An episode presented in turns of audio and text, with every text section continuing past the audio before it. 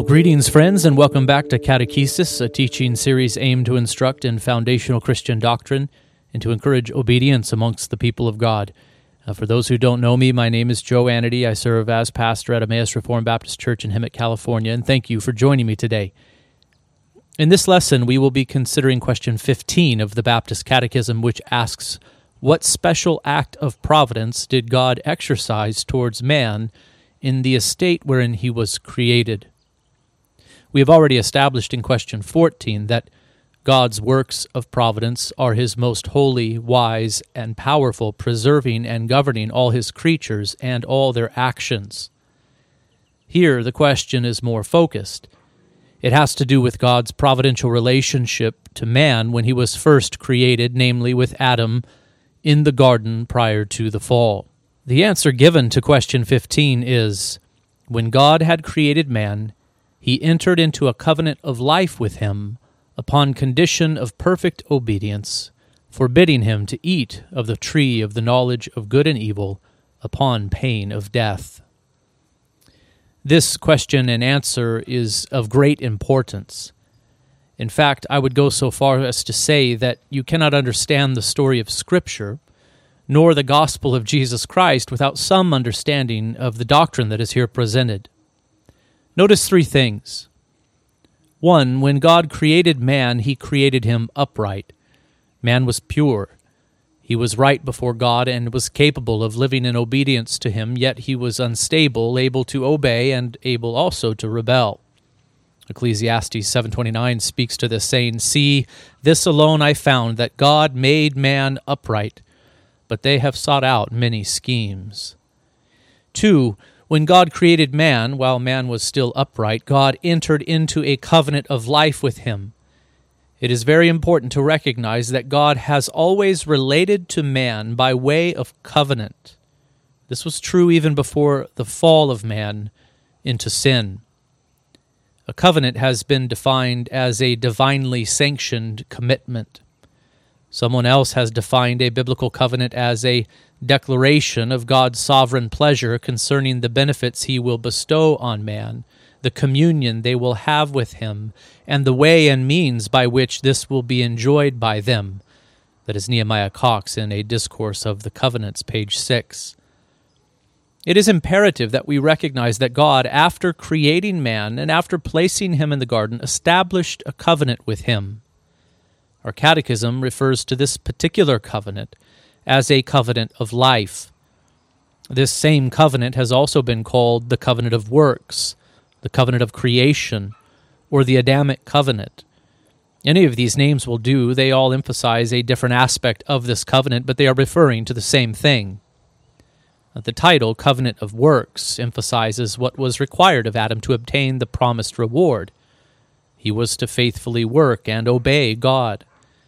Uh, the title Covenant of Creation emphasizes the time in which this covenant was transacted. It was transacted at or shortly after the creation of the world. And the title, the Adamic Covenant, identifies the one with whom this covenant was made, namely Adam, as the representative of all mankind. Again, our confession calls this covenant the covenant of life, uh, not because it, it disagrees with these other titles, but so as to clearly communicate the reward which was promised to man should he obey. To Adam, it was promised that upon perfect and perpetual obedience he would earn life eternal, life confirmed and consummated, life in glory. 3. The condition of this covenant was perfect obedience, as we have already said. Adam was to perfectly and perpetually obey God. This is why this covenant is often referred to as the covenant of works. Adam was to obey God. He was to do his work perpetually to the glory of God, and then he was to eat of that tree of life that was placed there in the garden. 4. We are to recognize that in this covenant, Adam was positively forbidden from eating of the tree of the knowledge of good and evil. This tree was no different than the other trees of the garden, with this exception God set it apart as distinct. This tree functioned sacramentally, therefore. It was a tree of testing, which would show what was in Adam's heart. So long as Adam honored God in the heart, he would avoid it. But as soon as Adam rebelled against God in the heart, he would manifest this disobedience in the act of eating of the one tree that God forbid him from eating. It was called the tree of the knowledge of good and evil, for by abstaining from this tree, Adam would know good and evil through his submission to God's word. But by partaking of this same tree, Adam would know good and evil in a different way, that is, through his rebellion. 5. The punishment for eating of this forbidden tree was death. Genesis 2:16 says, "And the Lord God commanded the man, saying, You may surely eat of every tree of the garden, but of the tree of the knowledge of good and evil you shall not eat, for in the day that you eat of it you shall surely die." Why have I said that this question is essential to our understanding of the message of Scripture and even to our understanding of the gospel? Well, stated very simply, the story of Scripture is about our redemption in Christ Jesus. The gospel of Jesus Christ is the good news that salvation from our sins and life everlasting is available through faith in Him. Neither of these things can be truly appreciated or fully understood if we do not first know that in the beginning God entered into a covenant of life or works with Adam, upon condition of perfect obedience, forbidding him to eat of the tree of the knowledge of good and evil upon pain of death. Knowing about this covenantal relationship is essential, for it enables us to understand many other important things, and I will mention three. One, this truth enables us to see why it is that we are born in sin and in need of a Savior. In the next few catechism questions, that is questions 16 through 22, we will learn more about this covenant of life that God made with Adam. One, we will learn that Adam did not keep this covenant, instead, he broke it. By his sin, he brought upon himself not the reward of life that was promised therein, but the death that was threatened. Two, we will learn that Adam broke this covenant not only for himself, but for all who would descend from him. Adam functioned as a representative for all humanity. This is easy to recognize in the story of Scripture, for Adam's children were all born outside of Eden, though they themselves had not sinned. And the Scriptures everywhere teach that we are born into the estate of sin. Look at the world around you to see the evidence of it. Go to the graveyard and observe the testimony. Men and women are born into this world in sin and into a covenant of works which is broken, and the wages of sin is death, spiritual and physical. 3. We will learn in question 23 of our Catechism that God, having out of his mere good pleasure from all eternity elected some to everlasting life, did enter into a covenant of grace to deliver them out of the estate of sin and misery and to bring them into an estate of salvation by a Redeemer. This is the gospel. But notice that the good news of the gospel cannot be properly understood unless it is set against the backdrop of the bad news of the broken covenant of works.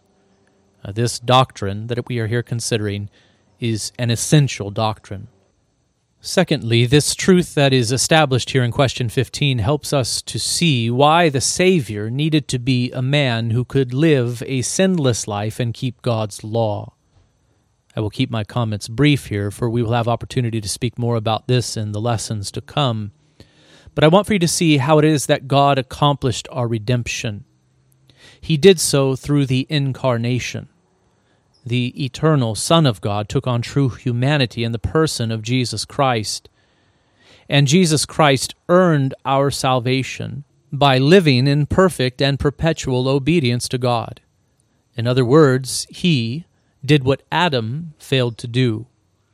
Stated in yet another way, Christ earned our salvation and instituted the covenant of grace by fulfilling the terms of the covenant of works, which was broken by the first Adam.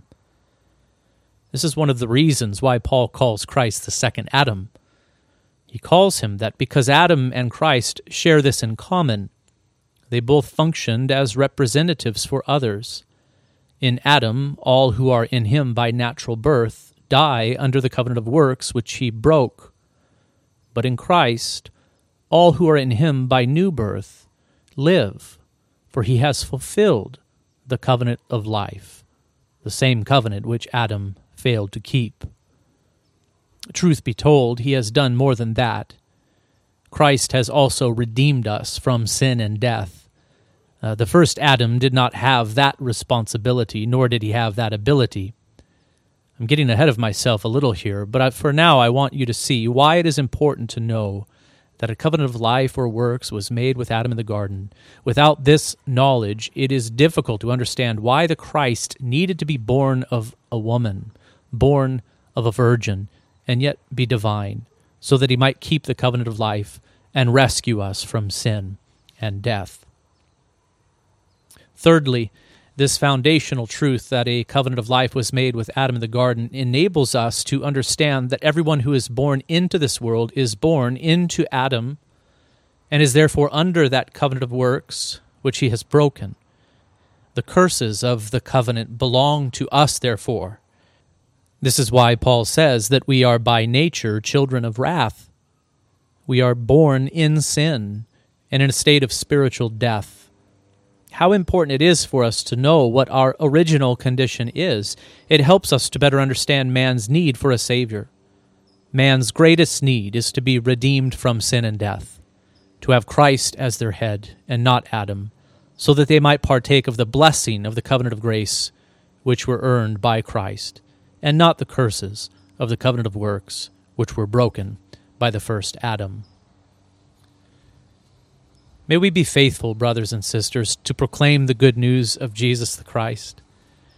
May we be faithful to appeal to others to be found in Him, so that they too might have the forgiveness of their sins and life everlasting. And may we also be prepared to explain to others why it is that we need a Savior.